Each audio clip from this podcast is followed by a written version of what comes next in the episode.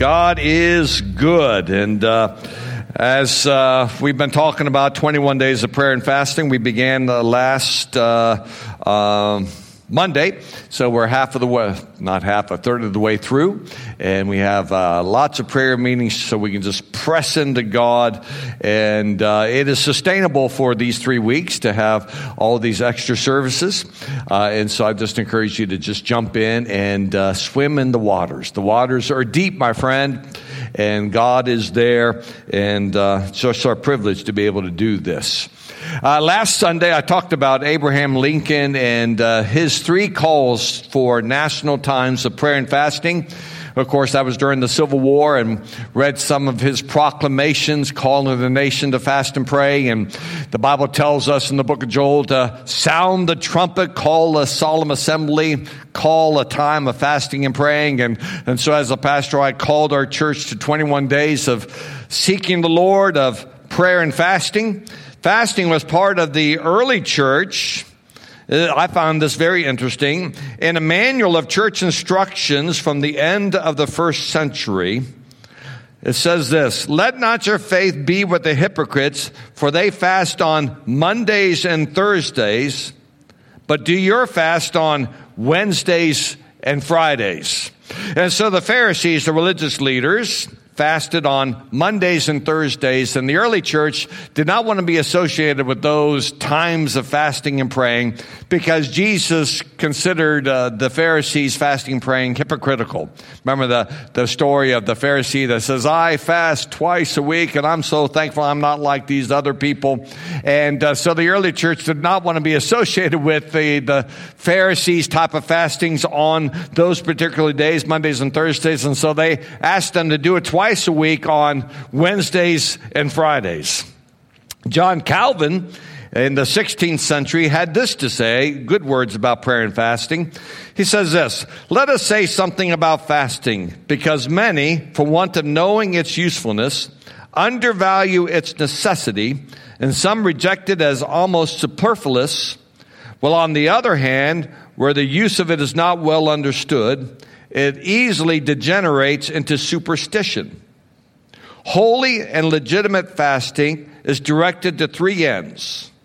For we practice it either as a restraint on the flesh to preserve it from licentiousness, or as a preparation for prayers and pious meditations, or as a testimony of our humiliation in the presence of God when we are desirous of confessing our guilt before Him.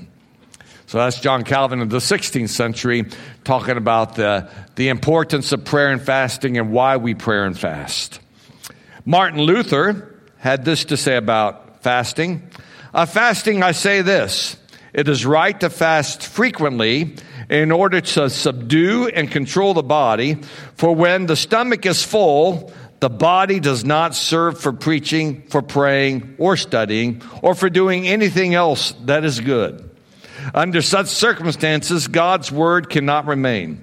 But one should not fast with a view to meriting something by it as by a good work. And so now fasting is not a good work that God rewards. We're not earning points. Fasting does not make you any more spiritual than anybody else, for we are all loved by God and accepted by faith in Jesus Christ, right? Uh, but we can uh, just increase our intensity of seeking the Lord by, by adding fasting to our prayers, and I trust that you've been doing this. And our four areas of, of emphasis during these 21 days is we're fasting and praying for our nation. We're fasting and praying for our church. We're fasting and praying for families, and we're fasting and praying for individuals or for ourselves to find God. And so at our prayer meetings, we pray in these four areas, and we have a prayer box here.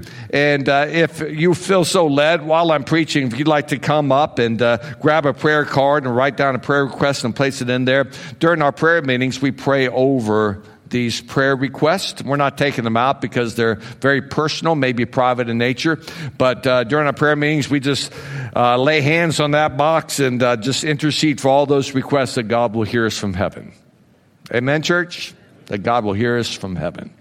Praise the Lord.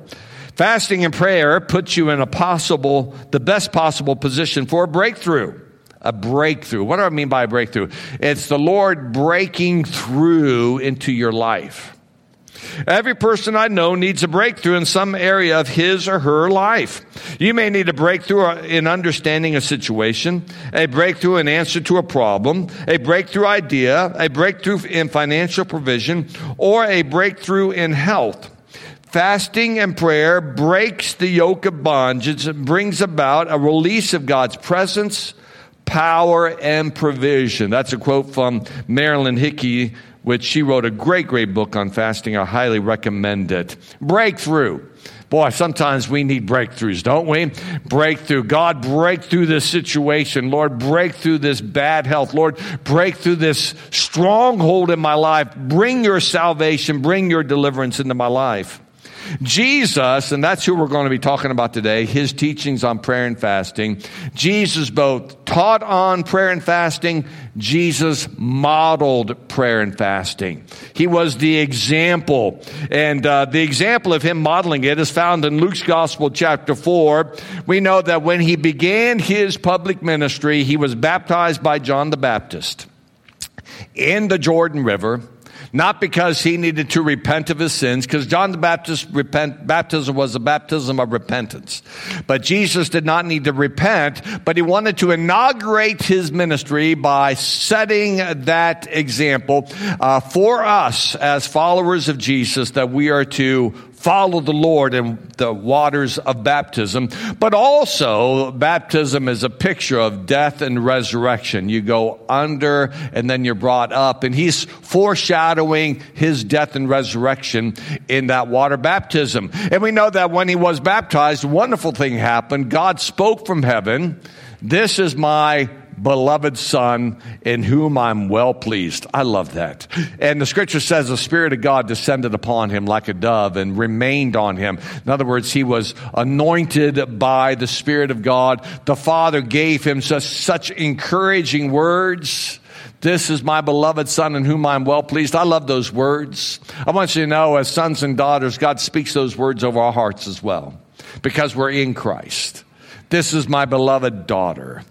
This is my beloved son. We must know and understand and perceive how much God loves us and that he is pleased with us. So he began his public ministry and immediately was led by the Spirit into the wilderness. It says in Luke 4, then Jesus being filled with the Holy Spirit returned from the Jordan and was led by the Spirit into the wilderness being tempted for 40 days by the devil. And in those days he ate nothing. And afterward, when they had ended, he was hungry. Now, when the devil had ended every temptation, he departed from him until an opportune time. Then Jesus returned in the power of the Spirit to Galilee, and news of him went out through all the surrounding region. Forty days, no food. The scripture says he became hungry. And you might be saying, well, it can't be God if I'm getting hungry on this fast. Well, it is God. It is an affliction of the soul. I remember years and years ago, a lady talked to me. She said, Pastor, I don't think my fast is led of the Lord. You're calling this fast, so I don't think it's led of the Lord. I said, Well, why don't you think you're being led of the Lord? She says, Because I'm hungry. She was thinking that if God was in it, He would give her such prevailing grace that she wouldn't have any hunger pains. Well, Jesus hungered. You would too if you didn't eat anything for 40 days. Am I right about that? And that's part of the, the, the discipline. It's part of the passion. It's part of the sacrifice. You're going without fruit so that your spiritual hunger increases. That makes sense? And you're bringing your body in submission to the Spirit of God and the Lord will honor that. And that's what happened with Jesus. The Lord honored that. But He modeled. Some say that Jesus never fasted fasted, he did fast. And he is that example for us. But he also taught on prayer and fasting. And this is from the Sermon on the Mount in Matthew chapter 6, verses 16 to 18. Moreover, when you fast, notice it doesn't say if you fast, but when you fast, do not be like the hypocrites with a sad countenance, for they disfigure their faces that they may appear to men to be fasting. Assuredly I say to you, they have their reward. But you, when you fast, anoint your head and wash your face, so that you do not appear to be to men to be fasting, but to your Father who is in the secret place. What's the secret? That's the secret place of prayer. You go into your closet or you, you, you draw aside to the Lord and it's a secret place. This between you and God. He's in that secret place. But, uh, the, but your Father who is in the secret place and your Father who sees in secret will reward you openly. So, what did Jesus teach about prayer and fasting? And that's what I want to share this morning. His teachings on prayer and fasting. It's important to us. We already talked about how he modeled it he fasted for 40 days and became strengthened and overcame temptation and returned in the power of the Holy Spirit. And at the end of your fast, you're going to be strengthened. You're going to overcome temptations in your life and you're going to have an increased power of the Holy Spirit in your life. That's, that's what we want. Am I right? That's what we want. Well, in this teaching, Jesus teaches us that your motive matters to God. Your motive matters to God in prayer and fasting. He says, do not be like the hypocrites. He's talking about the religious leaders who, when they fasted, they wanted everybody to know that they were fasting. They conducted themselves in such a way that people would know that they were sacrificing food. Look how religious we are. The scripture says they did it to be seen of men. They have their reward. Well, it wasn't a reward from God. Their motive was, I want men to think well of me. I want men to honor me. I want men to think I'm religious. I want the praise of men. And Jesus said, well, that's what you got. So that's your reward. So you wanted praise of men, you wanted uh, recognition from man, you wanted them to think you're spiritual. Well, they did. And so that's your reward. No, this reward was not from God. It wasn't an answered prayer. It wasn't more of God. It's just simply the motive behind it is what they got and they have their reward. And that's about as shallow as you can get. God looks at the heart that men look on the outward appearance. So Jesus teaches us how your motive matters to God. The question why always goes to the heart of motive. You should fast out of a love for God, a desire for more of Jesus, and because of the leadership of the Holy Spirit in your life. God has led you into this. Listen, none of us are commanded to fast in the New Testament. This is something that we do willingly because God is speaking to us. It's a devotion or a consecration to God. We're taking it up to the next level. Now, in the Old Testament, they had times when they were, according to the law, commanded to fast on the Day of Atonement. But in the New Testament, we're not under no obligation in the sense of a commandment of God that we must fast during this time or this season or around this religious observance. But it's something that we do as God's people. We feel like God is speaking to us internally. And therefore, we respond to that and devote this to the Lord.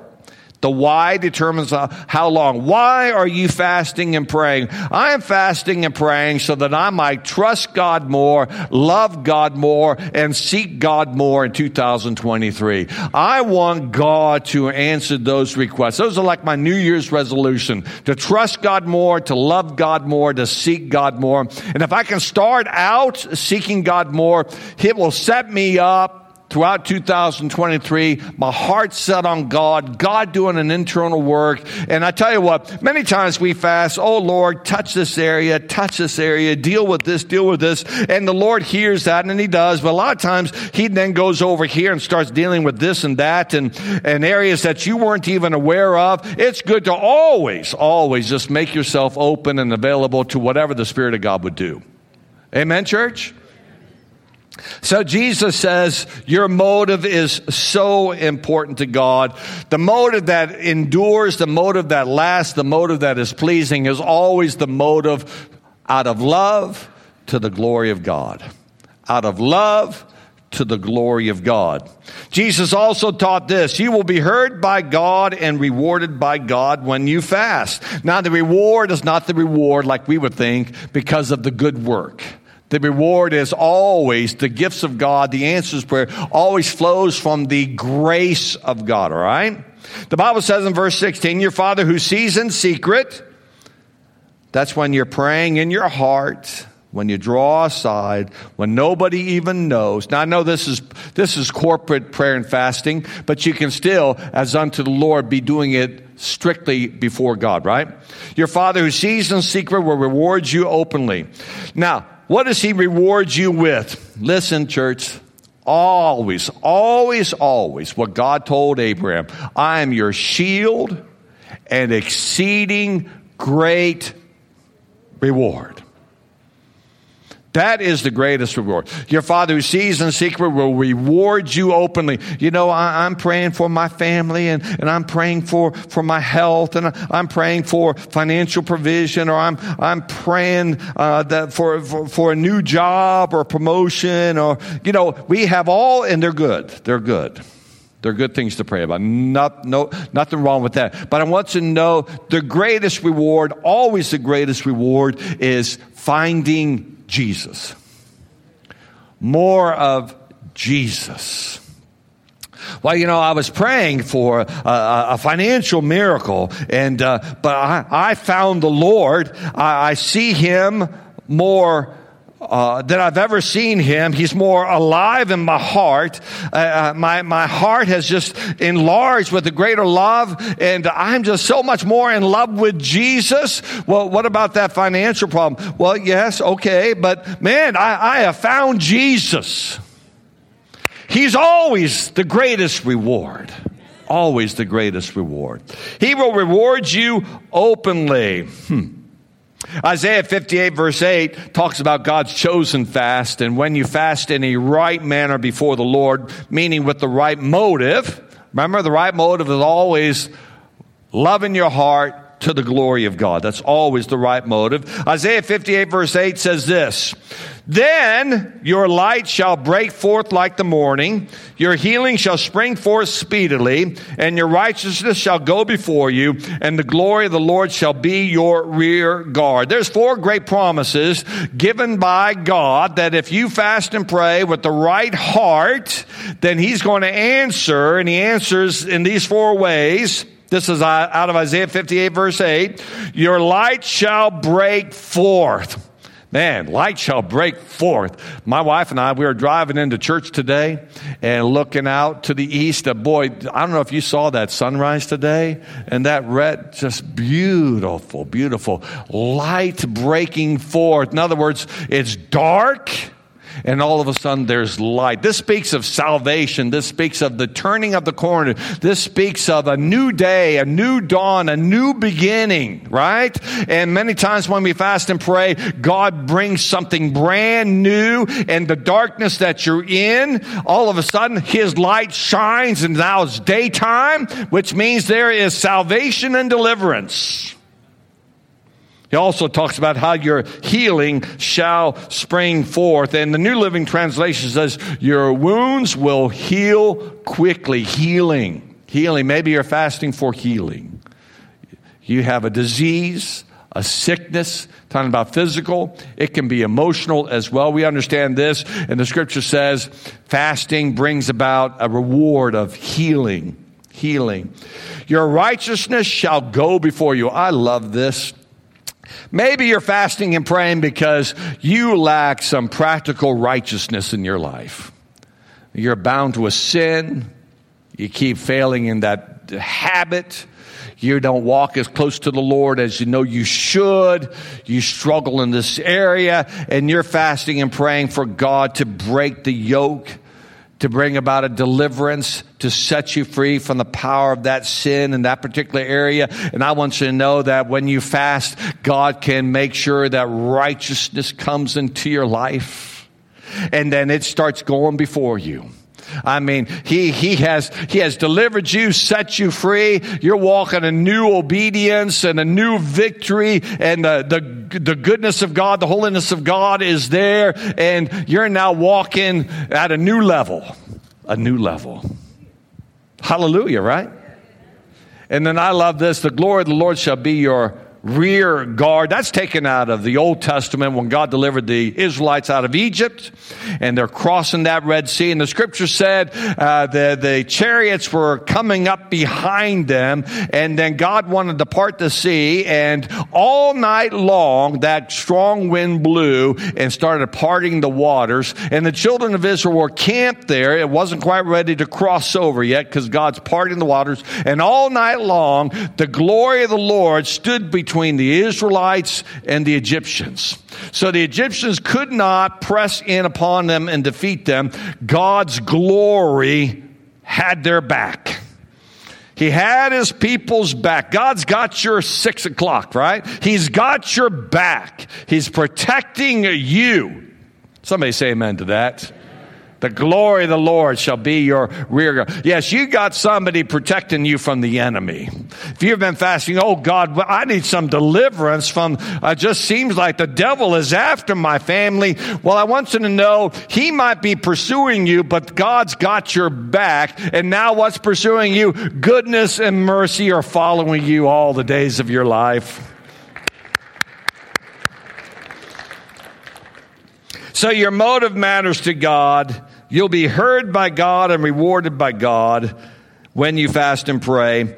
Now, he teaches us about fasting and praying in another passage of scripture in Luke's gospel, verses 33 to 39. We just want to learn about what Jesus had to say about fasting and praying.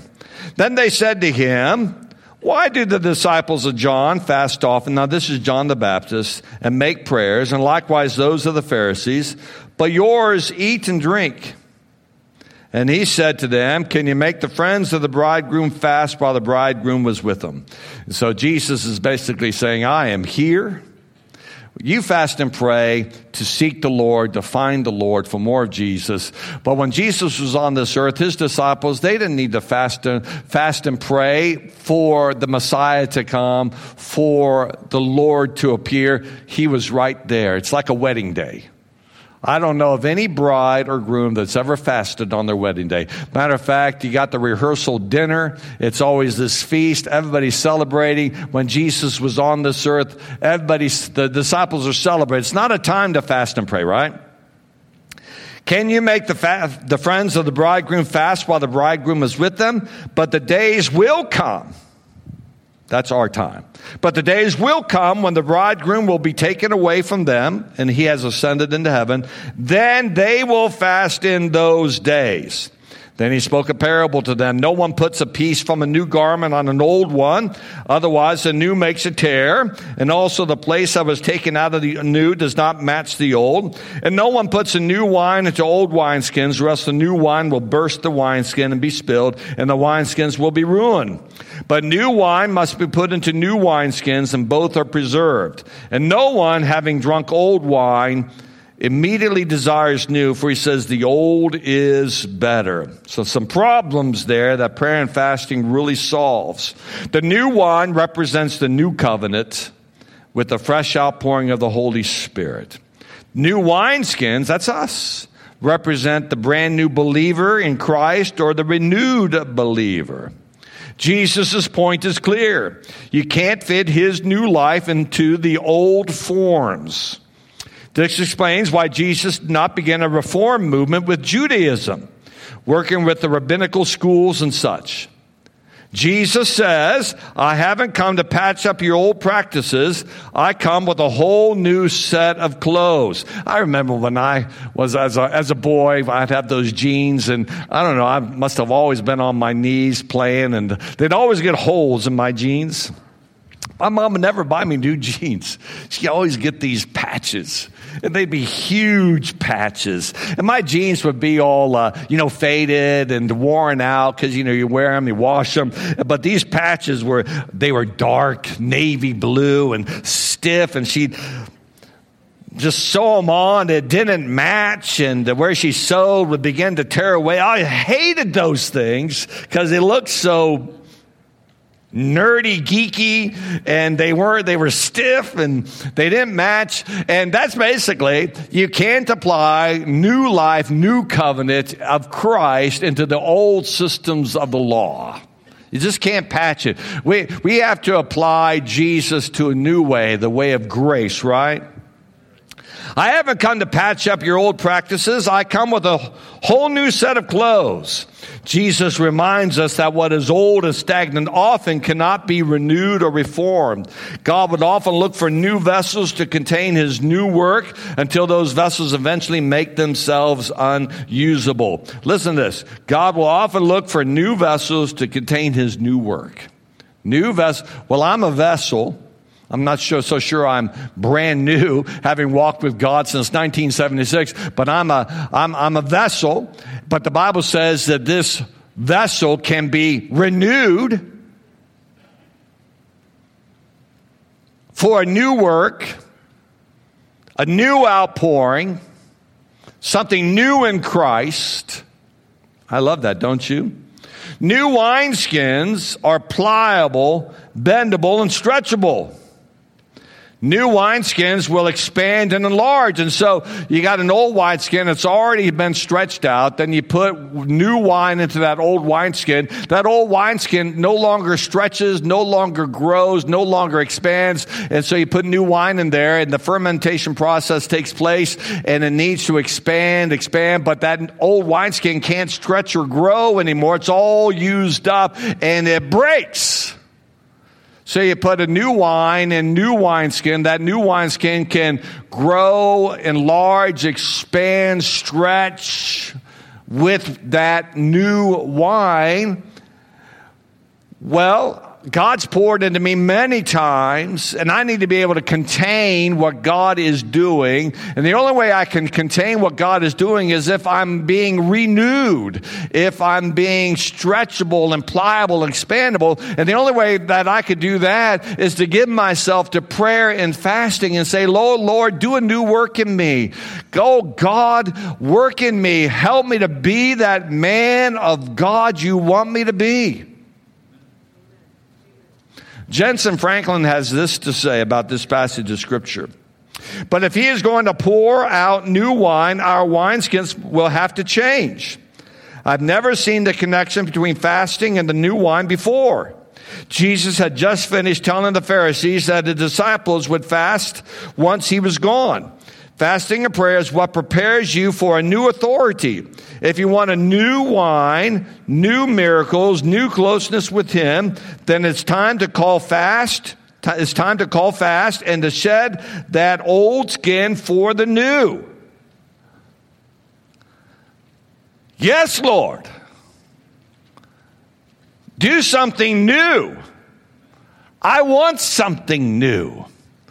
I want to be open to anything and everything that you would do in my life, in my family, in my church.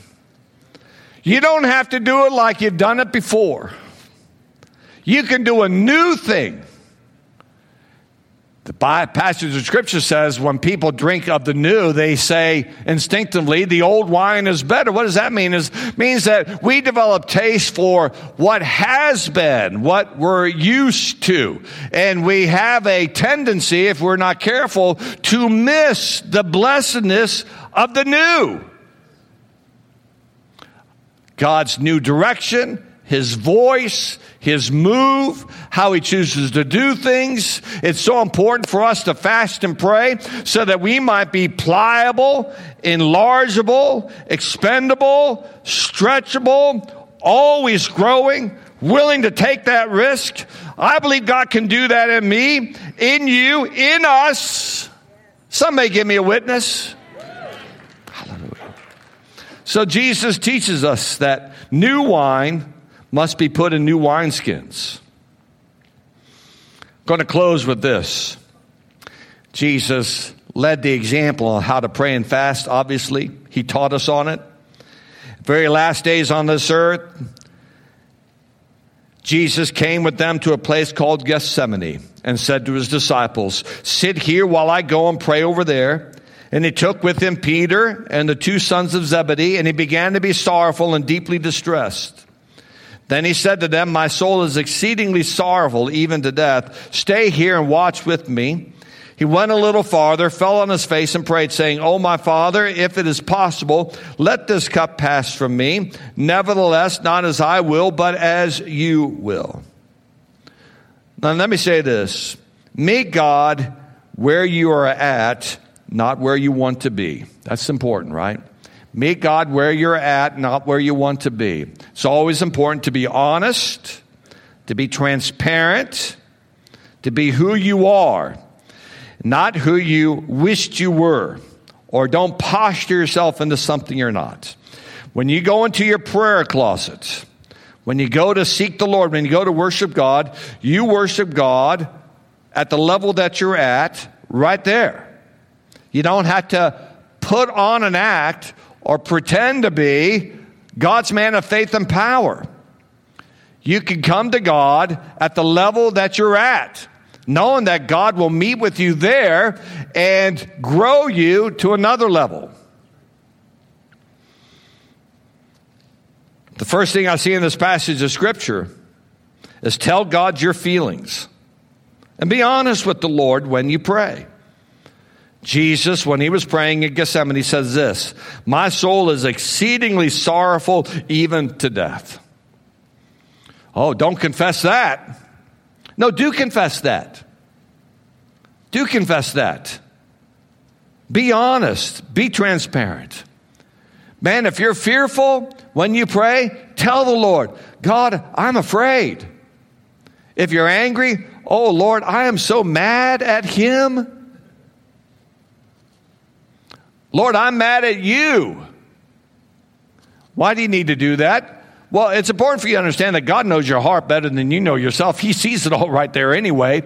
But uh, it's at the point of honesty and transparency as we confess that, that's the place where God then can move in our behalf. Tell God your feelings. If you want to know how to express your feelings, read the book of Psalms. They weren't all high times of praise and declarations of faith. There are some low times in the book of Psalms. Oh, Lord, where are you? I don't feel you. In my distress, I called on you. Oh, Lord, I'm afraid. Nothing wrong with that. I encourage honesty in your prayer life. Tell God your feelings. It's then, as you confess it, He then can deal with your feelings and bring you about into healthy emotion. The second thing I say here is tell God your desires. Oh, Father, if it is possible, let this cup pass from me. Jesus didn't want to go to the cross. He didn't want to drink that cup of suffering. He actually prayed, Lord, to his heavenly Father, Lord, if it's possible, can there be another Another plan? Tell God your desires. Maybe those desires, you're wishing that things were different. It's okay. Jesus brought that before the Lord. He brought that before the Lord. What are your desires? Maybe your desires aren't in the purest form. Maybe you're struggling with what you want rather than, oh Lord, all I want is you. Now we want to get to that place, but maybe you got some strong desires. Tell God those desires. But Jesus didn't just tell God his feelings, nor did he just tell God his desires. He told his heavenly Father that he trusted him. When he prayed this, not as I will, but as you will. Trust God. Give God your trust.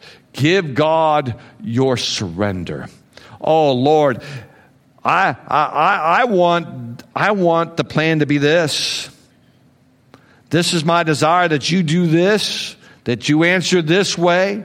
Lord, I don't want it to be this way. Nevertheless, I trust you. I give it to you. I surrender to your plan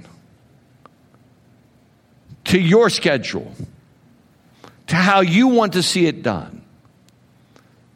I just give it all to you and I trust you. And, you know, that type of prayer led to him being obedient even to the death of the cross. And that's really where we need to get to, right? Is when we give God our trust, our surrender, our commitment into His plan, is that it, then we are strengthened and empowered to do the will of our Heavenly Father, and that's where we all need to get to. Jesus taught us how to pray during the fast. Tell God your feelings, tell God your desires, and give God your trust. Do that during your 21 days of prayer and fasting. Let's bow our heads in the presence of the Lord today. Jesus taught us that our motives matter when we fast and pray. Remember, our two motives is out of love for God to the glory of God. He says He will reward us when we fast. The greatest reward is the Lord Himself. More of Jesus. Jesus taught us that new wine must be put into new wineskins. Oh, pray that you could be that new wineskin. Oh, Lord, stretch me. Oh, Lord, grow me. Oh, Lord, enlarge me that that new wine, the fresh move of your Holy Spirit, that you can pour it into me, that I can receive it. And as you pray, tell God your desires, tell God your feelings, give God your trust. These are the teachings of Jesus for us. He modeled it, He taught it, Listen, we are wise if we if we follow the example of Jesus. Am I right about that, church? Oh, to be more like Jesus. My friend, if you're here today and you've never given your heart to Christ and you want to become a Christian today, you're at church and you know it's time to become a Christian. It's time to become a Christian, to turn your life over to Jesus. I'm going to be saying a prayer, and I'd like to include you in that prayer a prayer of commitment to Christ, of becoming a follower of Jesus. If you're here today and you want to be included in that prayer, just raise your hand. A prayer for Jesus to give your heart to Christ, just lift up your hand here in the sanctuary. All right, praise the Lord. Let's all stand. Let's all stand in the presence of the Lord. New wine into new wineskins this is going to be an altar call. I know we already made an altar, but this is another altar call. We're just trying to press in. And if you would say, Pastor, I just feel the Holy Spirit wants me to be that new wineskin, to always be growing, stretching for the new move of God, and not always just be saying the old wine is better. What God did in the past was better. What God, how God moved in my life was better. Oh Lord, the new wine, that's your work, Lord. And that means the best has come because it's your present work. If you need to be that new wineskin, you want to be that new wineskin, why don't you come forward and, and just open up your heart and say, Grow me, stretch me, enlarge me. Your will be done in me. Pour out your spirit upon me, Lord. Pour out your spirit. Come, Holy Spirit. I want to be that new wineskin for that new wine.